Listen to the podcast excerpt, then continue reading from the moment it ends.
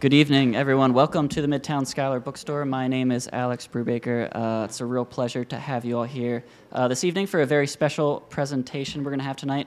Um, before we begin, I'd like to give a special uh, shout out and thank you to Penn State Harrisburg's Diversity and Educational Equity Committee. Um, uh, this event would not have happened without their uh, support of the bookstore, so I want to uh, just give them a thank you. Could we give them a round of applause real quick? Thank you. Um, I have some shameless self-promotion to do, and then we'll get started with the event. Um, as of last week, we announced that we are hosting Salman Rushdie this December, if you have not heard.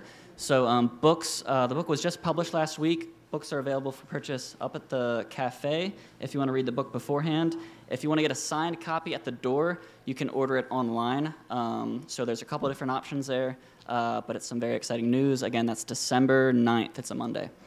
Uh, we also are hosting the Harrisburg Book Festival in October, October third through the sixth. We have festival brochures that are just everywhere throughout the store. So um, up at the cafe counter, they're on some tables, but October third through the sixth, all events are free and open to the public.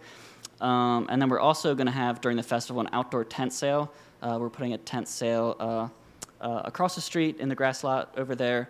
thirty-foot by sixty-foot tent. We're thinking we can get twenty thousand plus books in there, priced at three dollars, two dollars, and one dollar. So um, lots of good deals, lots of visiting authors. It's going to be a great uh, weekend of events. Um, so that's it. Thanks for uh, uh, humoring me there. Uh, now, moving on to our event, I'm going to uh, welcome uh, Doctor Ilhan Kay up to the stage right now, and he's going to introduce our speaker for this evening.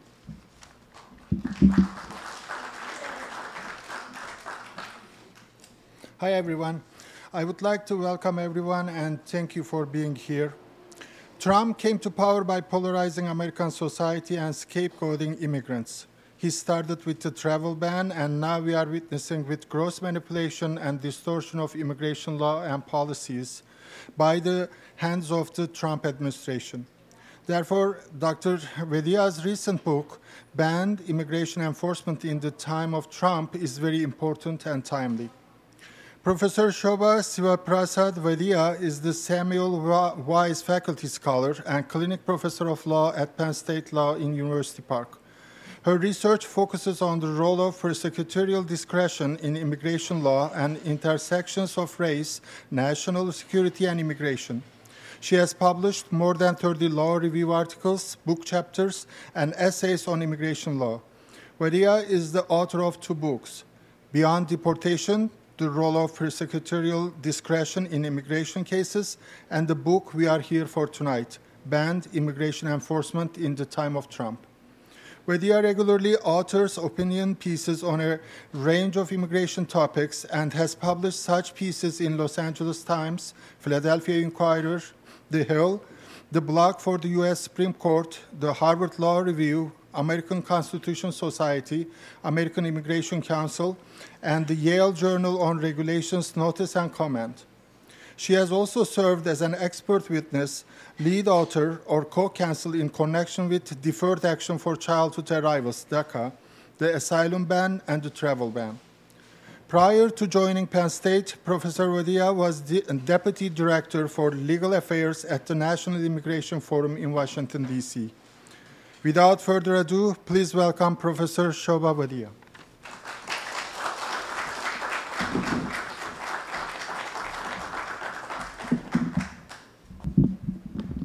All right, I'm going to stand on here so you can see me.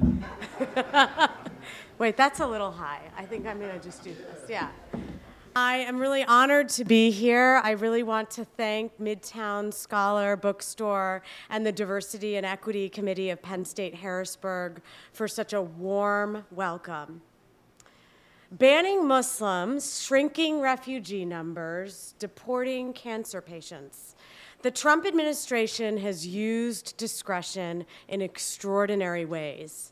But in America, no president is above the law.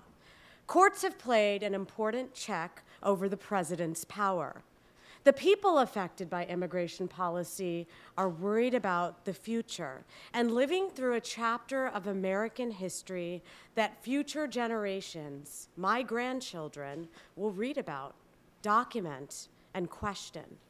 I document this story in Banned. This book binds together a close study of shifting immigration policy in the first eighteen months of the Trump administration. It includes a robust legal analysis based on twenty years of immigration law experience amassed, and is based on interviews I had with affected individuals and families, immigration attorneys, and former government officials. I am very grateful to those who opened up to me. Everyone is a priority. It all started in January twenty seventeen. The new White House unleashed two executive orders aimed at increasing the number of people who would be deported. Prioritization is related to this idea that the government will choose who its highest targets are for removal. And this type of prioritization is necessary because the government has limited resources. According to one guideline from twenty eleven, the government has resources to deport about four hundred thousand, or less than four percent, of the undocumented immigrant population. So choices have to be made. Who are we going to target for deportation? Who are we going to leave alone? And historically, the choice of who to leave alone has been driven by compassion, has been driven by the equities that someone might have, like humanitarian needs, a serious medical illness, long-term residence in the United States, the presence of U S citizen children. In the Trump administration, these priorities have really broadened so that the people who are targeted from removal include those who have these kinds of equities. So, people with old removal orders. They are listed as a priority in the January twenty seventeen executive order. But a lot of people with old removal orders have lived peacefully in the United States for decades under some type of prosecutorial discretion. And then there's what the administration is saying, right? So the former ICE head, Tom Homan, said, if you're in the country illegally, no population is off the table. We're looking for you. And these words have really translated into tragedy on the ground. One immigration advocate told me, everyone is a priority. It doesn't matter if you've been in the country for twenty years and you've never committed a crime and you're on your way to Sunday school. You are a priority. In the time of Trump, immigration enforcement has also extended to other branches of the government that do not normally do enforcement. So, as one former I N S official told me, you see an enforcement outlook at U S C I S that would have never happened in the old I N S days. People today can go in for a naturalization interview and come out in handcuffs. You would have never seen that at I N S. And one of the reasons is not just that it was a different era or a different administration or anything else. It was that if people were eligible for benefits, the view was that they should be given the opportunity to have their cases reviewed. Related to how the Trump administration uses and thinks about discretion and priorities is their choice to deport dreamers. DACA, or Deferred Action for Childhood Arrivals, is a policy announced in twenty twelve by former President Barack Obama. It enables certain people who came to the United States before the age of sixteen, are in school or graduated, uh, have no serious criminal history, to apply for and receive a type of prosecutorial discretion known as deferred action. eight hundred thousand people have received this temporary protection. They're in our educational institutions, in our libraries, in our bookstores, um, as well as in our schools. On September fifth, so almost two years ago, two thousand seventeen, former Attorney General Jeff Sessions announced that DACA would end. He called DACA recipients illegal aliens. He called the DACA policy unlawful and unconstitutional. I talked to many DACA recipients in connection with writing this book. One DACA recipient I spoke to used her lunch break to listen to Sessions' speech, and she said, just hearing everything that he said knowing that that was such a lie, such an excuse, such bull. It was a pretty defeating, dehumanizing moment. And other DACA recipients spoke about the mental toll. I think it's not so much the effect of the policies that are being enacted, which are dangerous and poisonous to our democracy, but it's the psychological warfare that we are subjected to on a daily basis.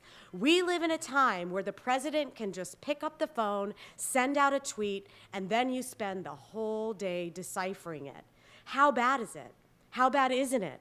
That's followed by really bad actors across all agencies that are trying to diminish any sort of real idea that this nation continues to be a nation of immigrants. Other long-term residents in the United States have been vulnerable to immigration enforcement in the time of Trump.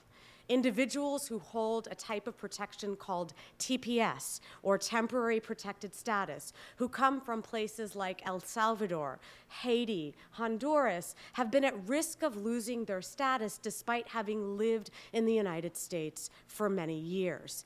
And this is an important point and chilling reminder that the administration is not just focused on those who lack papers.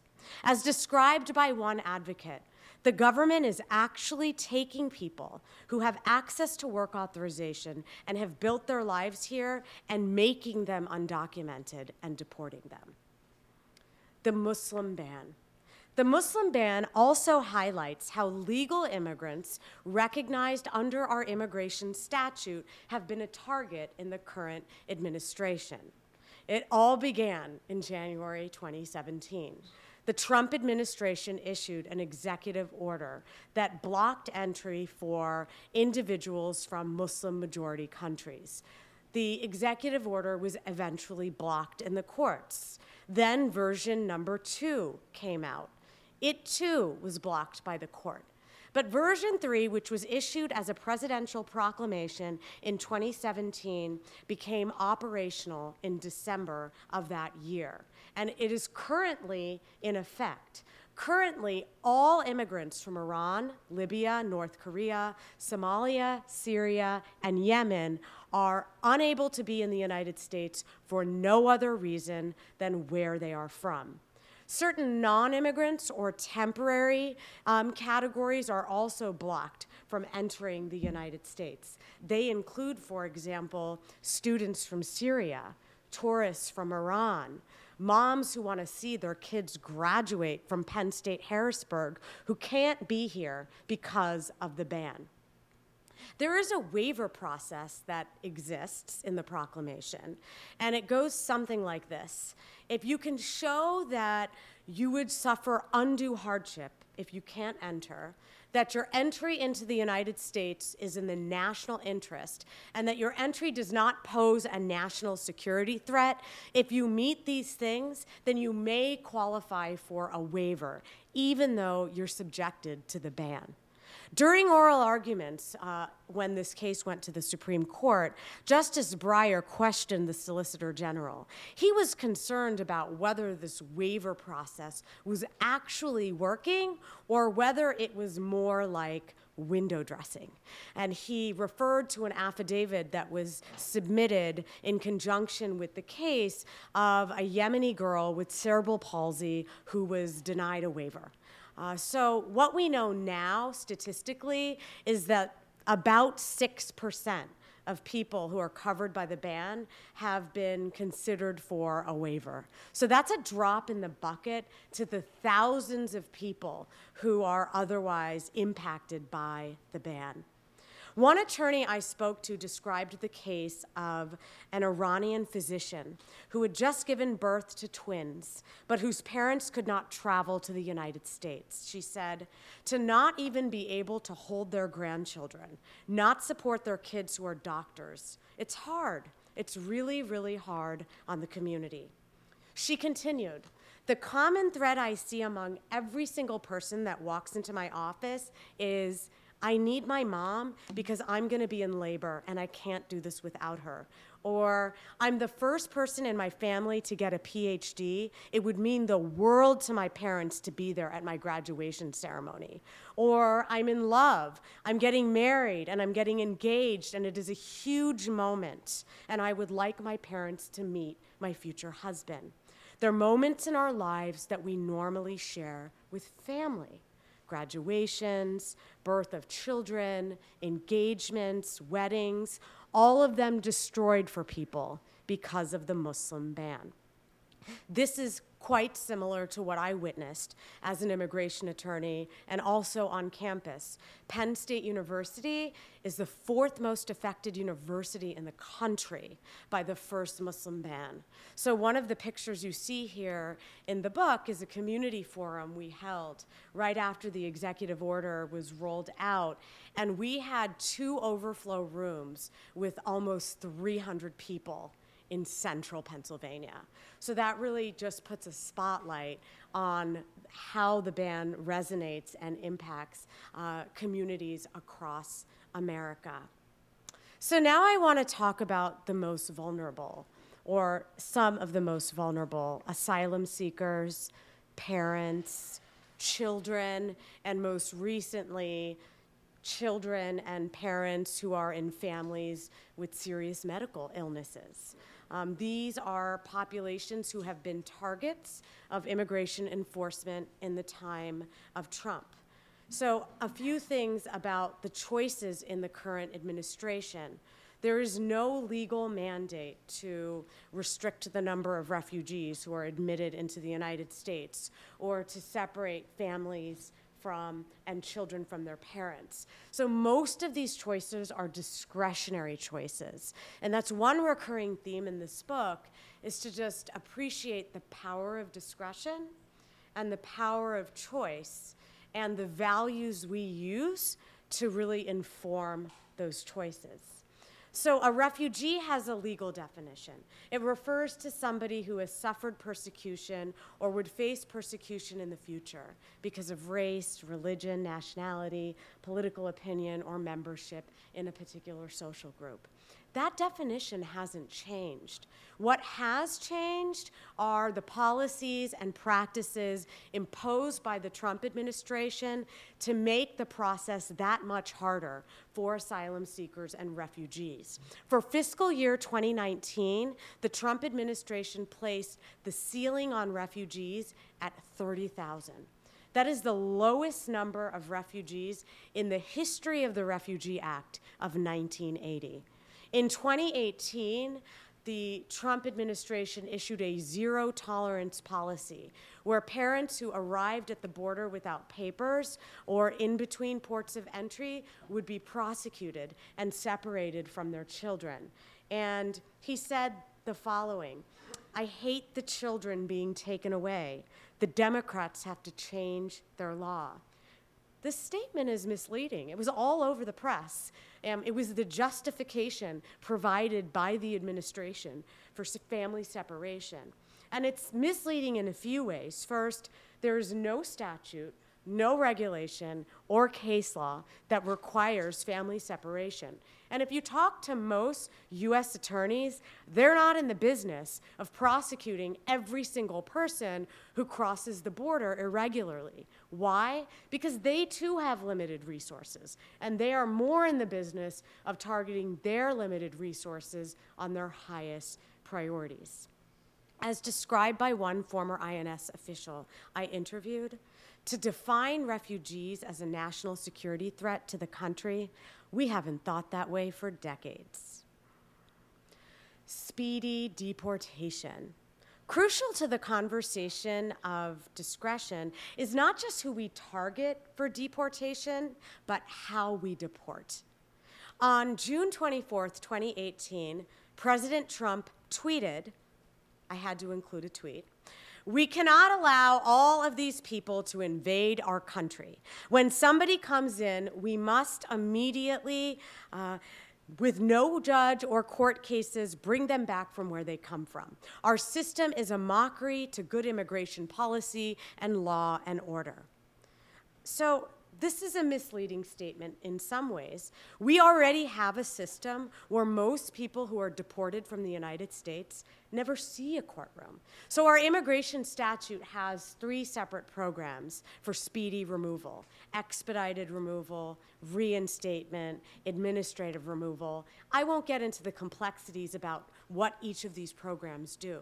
But even prior to the Trump administration, the majority of people deported never saw a courtroom. So the, the fact that our administration wants to enhance and utilize these statutory authorities more should really raise important questions about someone's day in court and what America should look like. As told by one attorney I spoke to who handles speedy deportation cases, I don't think the public realizes how often speed deportation is actually used. And even in the system that Trump inherited, people were just regularly deprived of their due process rights. So where do we go from here? Uh, so we may need a new administration for some of the recommendations that I make for the executive branch. It is an absolute necessity for this administration to rethink its enforcement priorities, to narrow them, and to reinstate a humane and compassionate prosecutorial discretion policy. Said one advocate I spoke to, "Even setting aside being an advocate, being an American who pays taxes, I don't want them to be deporting moms and dads who own their homes and are working and haven't done anything criminal. I think it's a complete misuse of our resources to be deporting folks just because they have this paperwork problem from twenty years ago." Discretion is also essential to the rule of law. We talked earlier about laws and how discretion fits into what is lawful and what is unlawful. But another way to think about discretion is to think about how it is an inherent part of our legal system. So one former I N S head told me, the meaning of the law has always included law and equity. That is the rule of law, fairness plus rules. One without the other is not the rule of law. There are also several congressional reforms that should be made. A lot of attention has been made to the courts. We see preliminary injunctions. We see temporary stops to policies by the administration. But the courts are not going to save us. They're an important check. We certainly saw with the travel ban that the courts did not save us. Uh, many of the solutions are long-term, and it will require an act of Congress. And so one solution is to legalize people who've been here for a long time. And that might include people who have T P S, have another policy or protection called deferred enforced departure, um, or are living in the United States undocumented but have lived here for a long period of time. Many of the government officials I spoke to supported a legalization program for these populations. Said one former I N S official, "In terms of T P S, these are people who should have had legal status in the country. They should be part of a legalization program. It's just silly to try to round up and send home people who have been here fifteen, twenty years and are members of the community. What is served?" And you know, that's a question that could really be a symbol for this whole book. What is served um, for all, many of the choices um, that are made by the Trump administration?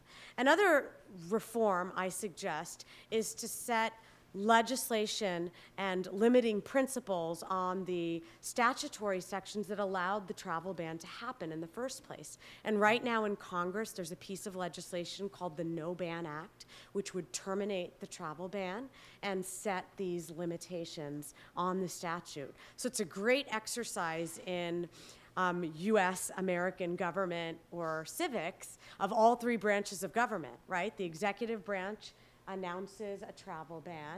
The courts step in and say, hey, this thing is lawful. And then Congress comes in and says, well, we got to make what, what was lawful and make that go away through legislation. So it's kind of a, an interesting way to look at the three branches. So let me close by saying that these are some, not all, of the, the reforms I suggest. And ultimately, I, I want a humane immigration system. And I want a system that I am proud to leave behind for my own children and for the kind of America that um, should that we should be looking for. So I'm documenting B A N, and I hope that the next chapter uh, leads to some of these reforms. Thank you so much. I look forward to your questions.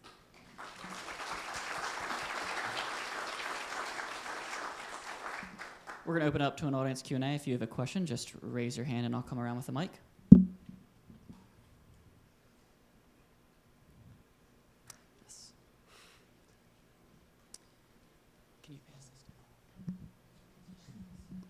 So I have a very mundane question. Uh, what does it mean in the ban to be from? If, if I was born in North Korea but smuggled into South Korea, am I allowed into the United States? So if you are traveling with a passport from a banned country or you were born in a banned country, then you could be denied admission. Even though you're now a I, citizen of another country? Or So if, if you are a dual national, so I can't speak specifically to the to the smuggling situation, if you are a dual national with a country not covered by the ban, and you travel on the passport of the non-designated country, then you are exempt. So that is one category exempt from the ban.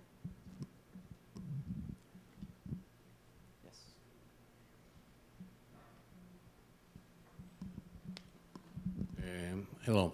My question is about your research. The current immigration situation is not suddenly out of the blue. It is a process of previous failures or mistakes or errors of previous generations of administrations, whatever they were. How do you see the bridge between previously done mistakes to the current situation and how you're looking until two thousand twenty-four when Trump will finish his uh, time in his office?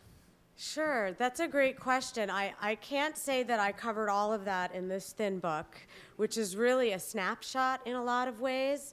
Uh, but I do acknowledge the extent to which we have existing statutory structures or laws that have been put into place by previous administrations that allow a new administration to come in and take advantage of and apply those laws in ways that I might find to be inhumane or immoral. So a speedy deportation is one example of that. Uh, many of the programs in the statute were inherited by the Trump administration, and now the current administration has the opportunity to maximize those programs to the fullest extent.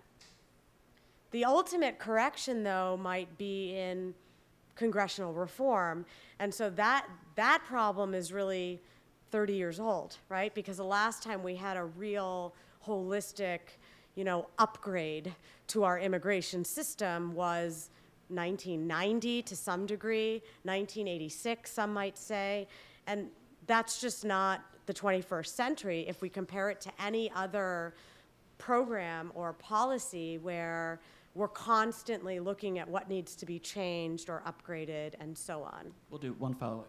But you're talking about the current status, but let's say, let's assume that Trump will be elected and will stay in his office till twenty twenty-four.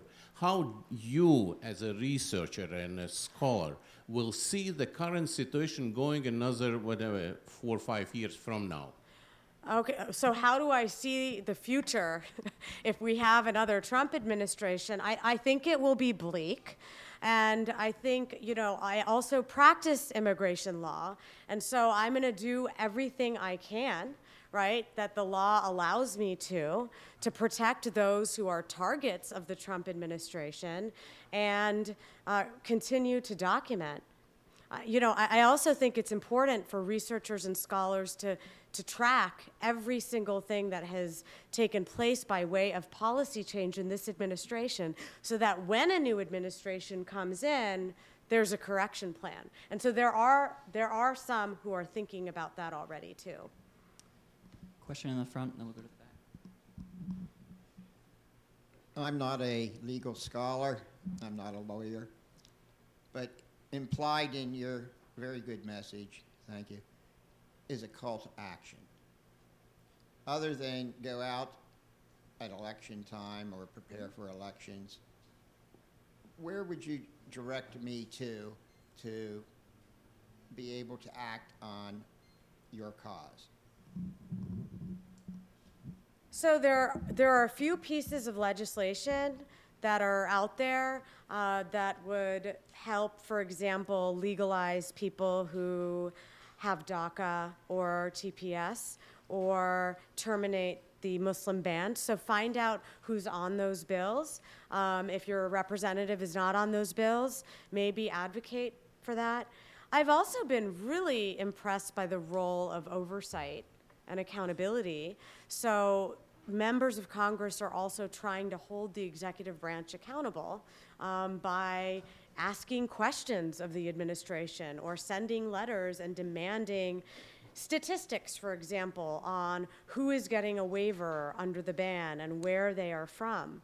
Um, so paying attention to um, that accountability and message Uh, is another place to go. And then just locally, you know, one silver lining in the time of Trump is the enormous uh, resilience and community in localities. I've seen that even in my own community in State College, Pennsylvania. So there are many non-legal ways to help.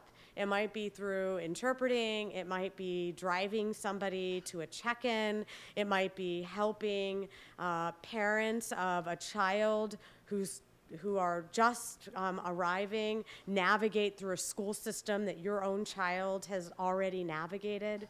Um, so I think there are a lot of interesting non-legal ways to play a role too. I can't promise that I list all of them in the book.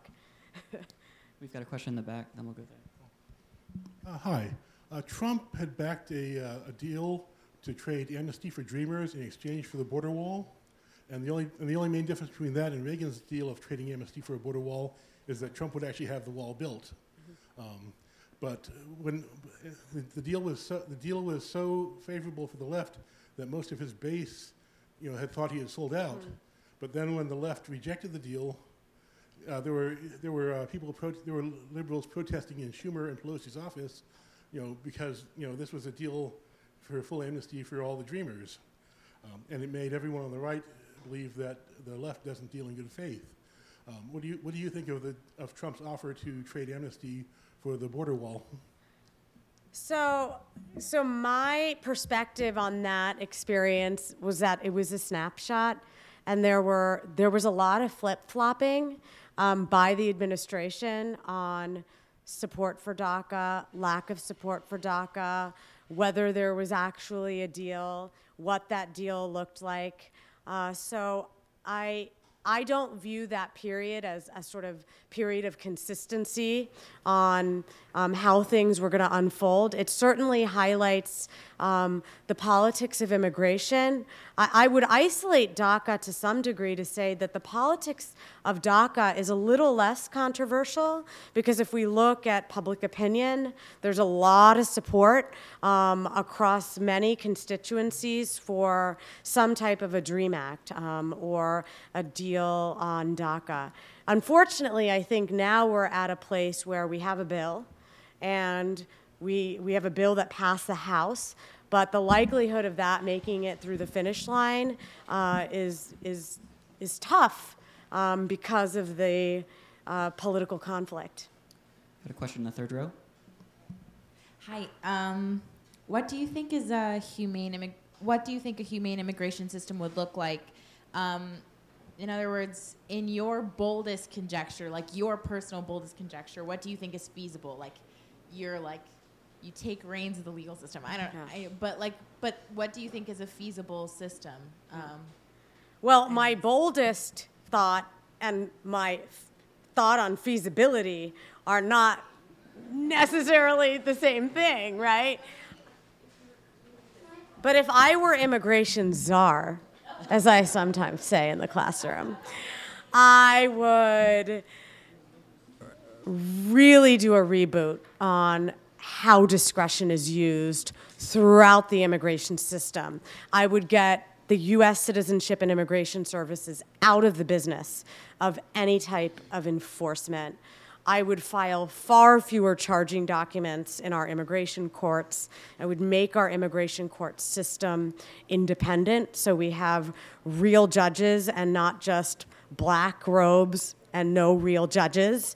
I would create a legislative reform that acknowledges who is here and contributing to the United States or has the type of equities that we should recognize legislatively. I would pay attention to who's coming in the future and filling in needs or in close family relationships and ensure that they have openings available through the law to be here in a lawful status. So those are some of the reforms um, I would recommend as Czar Wadhia.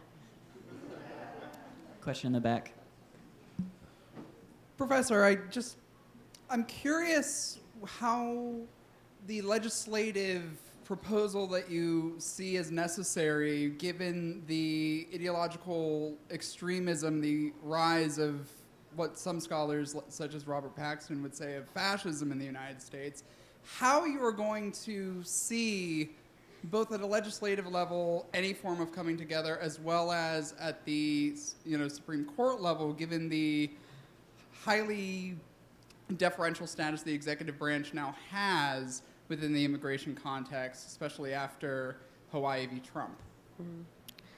So it looks like that's a two-part question. And so let me tackle first, how are we going to deal with the politics of legalization, if I were to reframe of we're living in a country, we have ten point seven or so million undocumented immigrants, how are we gonna come together on a solution? Well, you know, I believe in solutions. So I think a lot of the, the rhetoric and the conversation is not solution-oriented. And so I think when people are ready to talk about solutions, then we can actually just scratch off and um, take away the dust from a lot of bipartisan agreement that we have had historically. Um, in another lifetime, I worked very closely on bipartisan legislation known or coined as comprehensive immigration reform.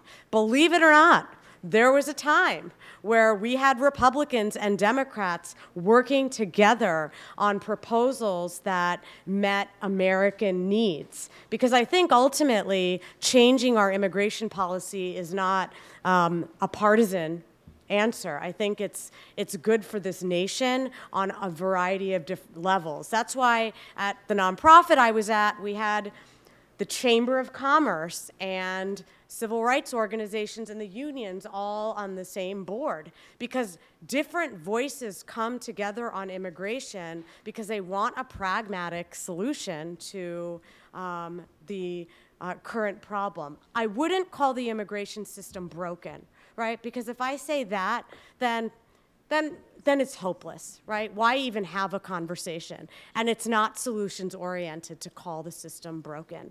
In terms of the courts, okay, the courts are political. Um, there's always been deference um, by the executive. I mean, we have jurisprudence going back to the nineteenth century that allows deference from the uh, uh, courts to the executive. Um, I don't think the story is over with the travel ban decision. I think that was one decision. Uh, whether that decision creates more limits remains to be seen. We have time for just a couple more questions. Thank you so much, Professor. You mentioned that um, Penn State Harrisburg or Penn State State College was the fourth institution, educational institution that had been affected by the ban. And I wanted to know if there, what the who, uh, which were the other three, and what um, disciplines have been mm. affected, and how do you think that will have an impact on, let's say, the economy of the United States or the mm. ways in which we think about education in the U S? Sure. So importantly, the the f the number four was not my empirical work. It was another study, um, and it was it was pretty broad, right? Affected by the ban. It wasn't broken down by by discipline or campus, but we certainly have on all of our campuses students who are from all of the countries covered by the ban. Well, you know, to me, the most striking and maybe absurd thing about the ban is that these are people who are in legal relationships, right? These are Yemenis who are married to U S citizens. It doesn't get clearer than that, right, on who qualifies for a green card under our law, whose, whose only reason for being blocked from entry is where they come from.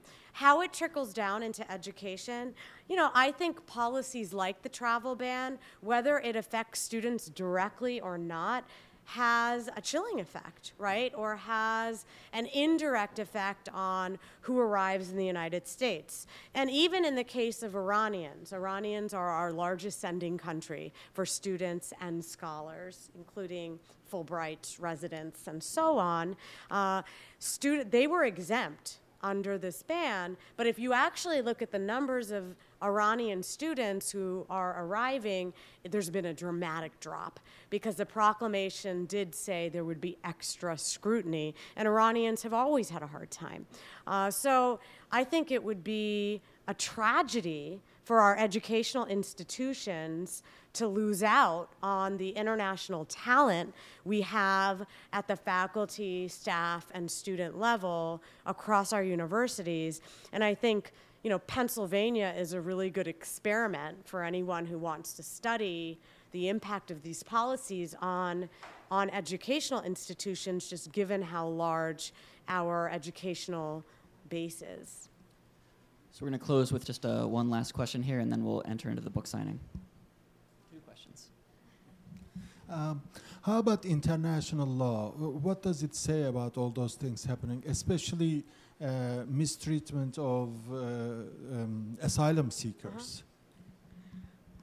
So, how much time do we have to talk about international law? But I'll give I'll give you the two-minute version, and that is for asylum and refugee law. There's a real interrelationship between international treaties and U S domestic law. The United States has signed the U N protocol, which incorporates the Refugee Convention. So we have obligations um, for asylum and also to not return people to countries where their life or freedom would be threatened or where they would face torture. And Congress really formalized this by codifying in the statute in nineteen eighty a framework for asylum and refugee law. So when you look at asylum in the immigration statute, you see that it there's a huge inheritance from, from international law. And now the last question, fourth row. Thank you. Actually, two quick questions. uh, one of them is, you said that we need real judges on immigration courts. Can you tell us how they are selected currently? My second question is something that you have not mentioned, or some institution, the A C L U. How do you see their role in the last two, two and a half years in all these struggles and all that? Do you think they have been as effective as they could have? Thank you. All right.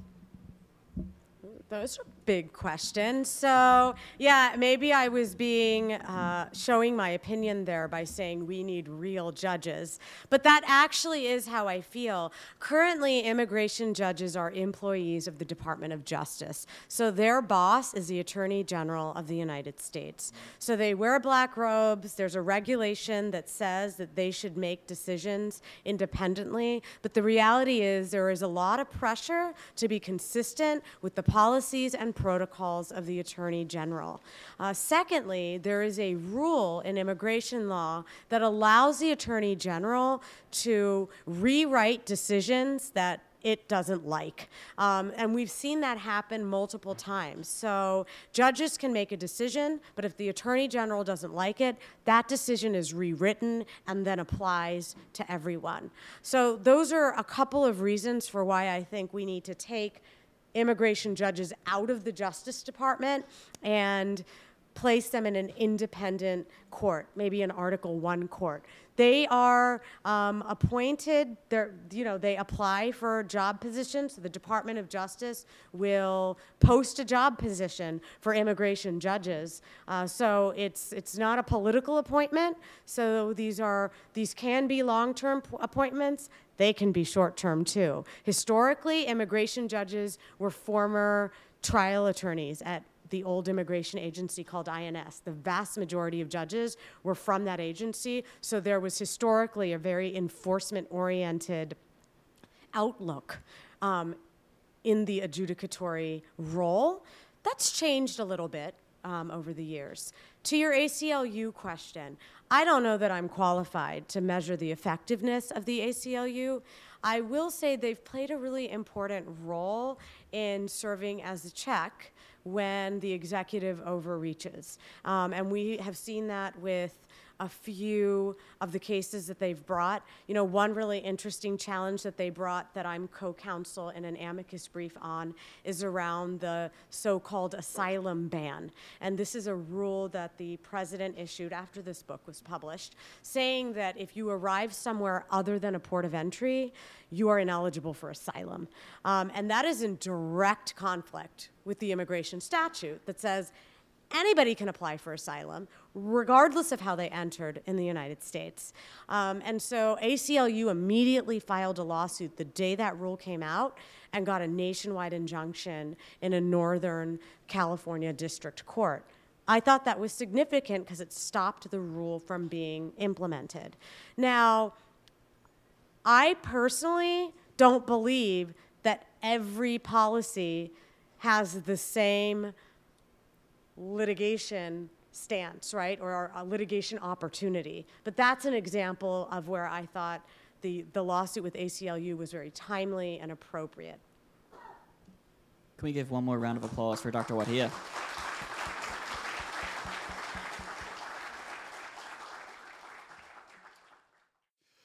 You have been listening to the Midtown Scholar Bookstore Author Reading Podcast. Please make sure to hit the subscribe button to keep up to date on all our newest author talks. After every event, there are limited quantities of signed copies of the featured books. Don't forget to grab your copy today. If you would like more information on Midtown Scholar Bookstore, please visit midtown scholar dot com. The Midtown Scholar Bookstore Author Reading Podcast is a free podcast and does not own the rights to any of the readings.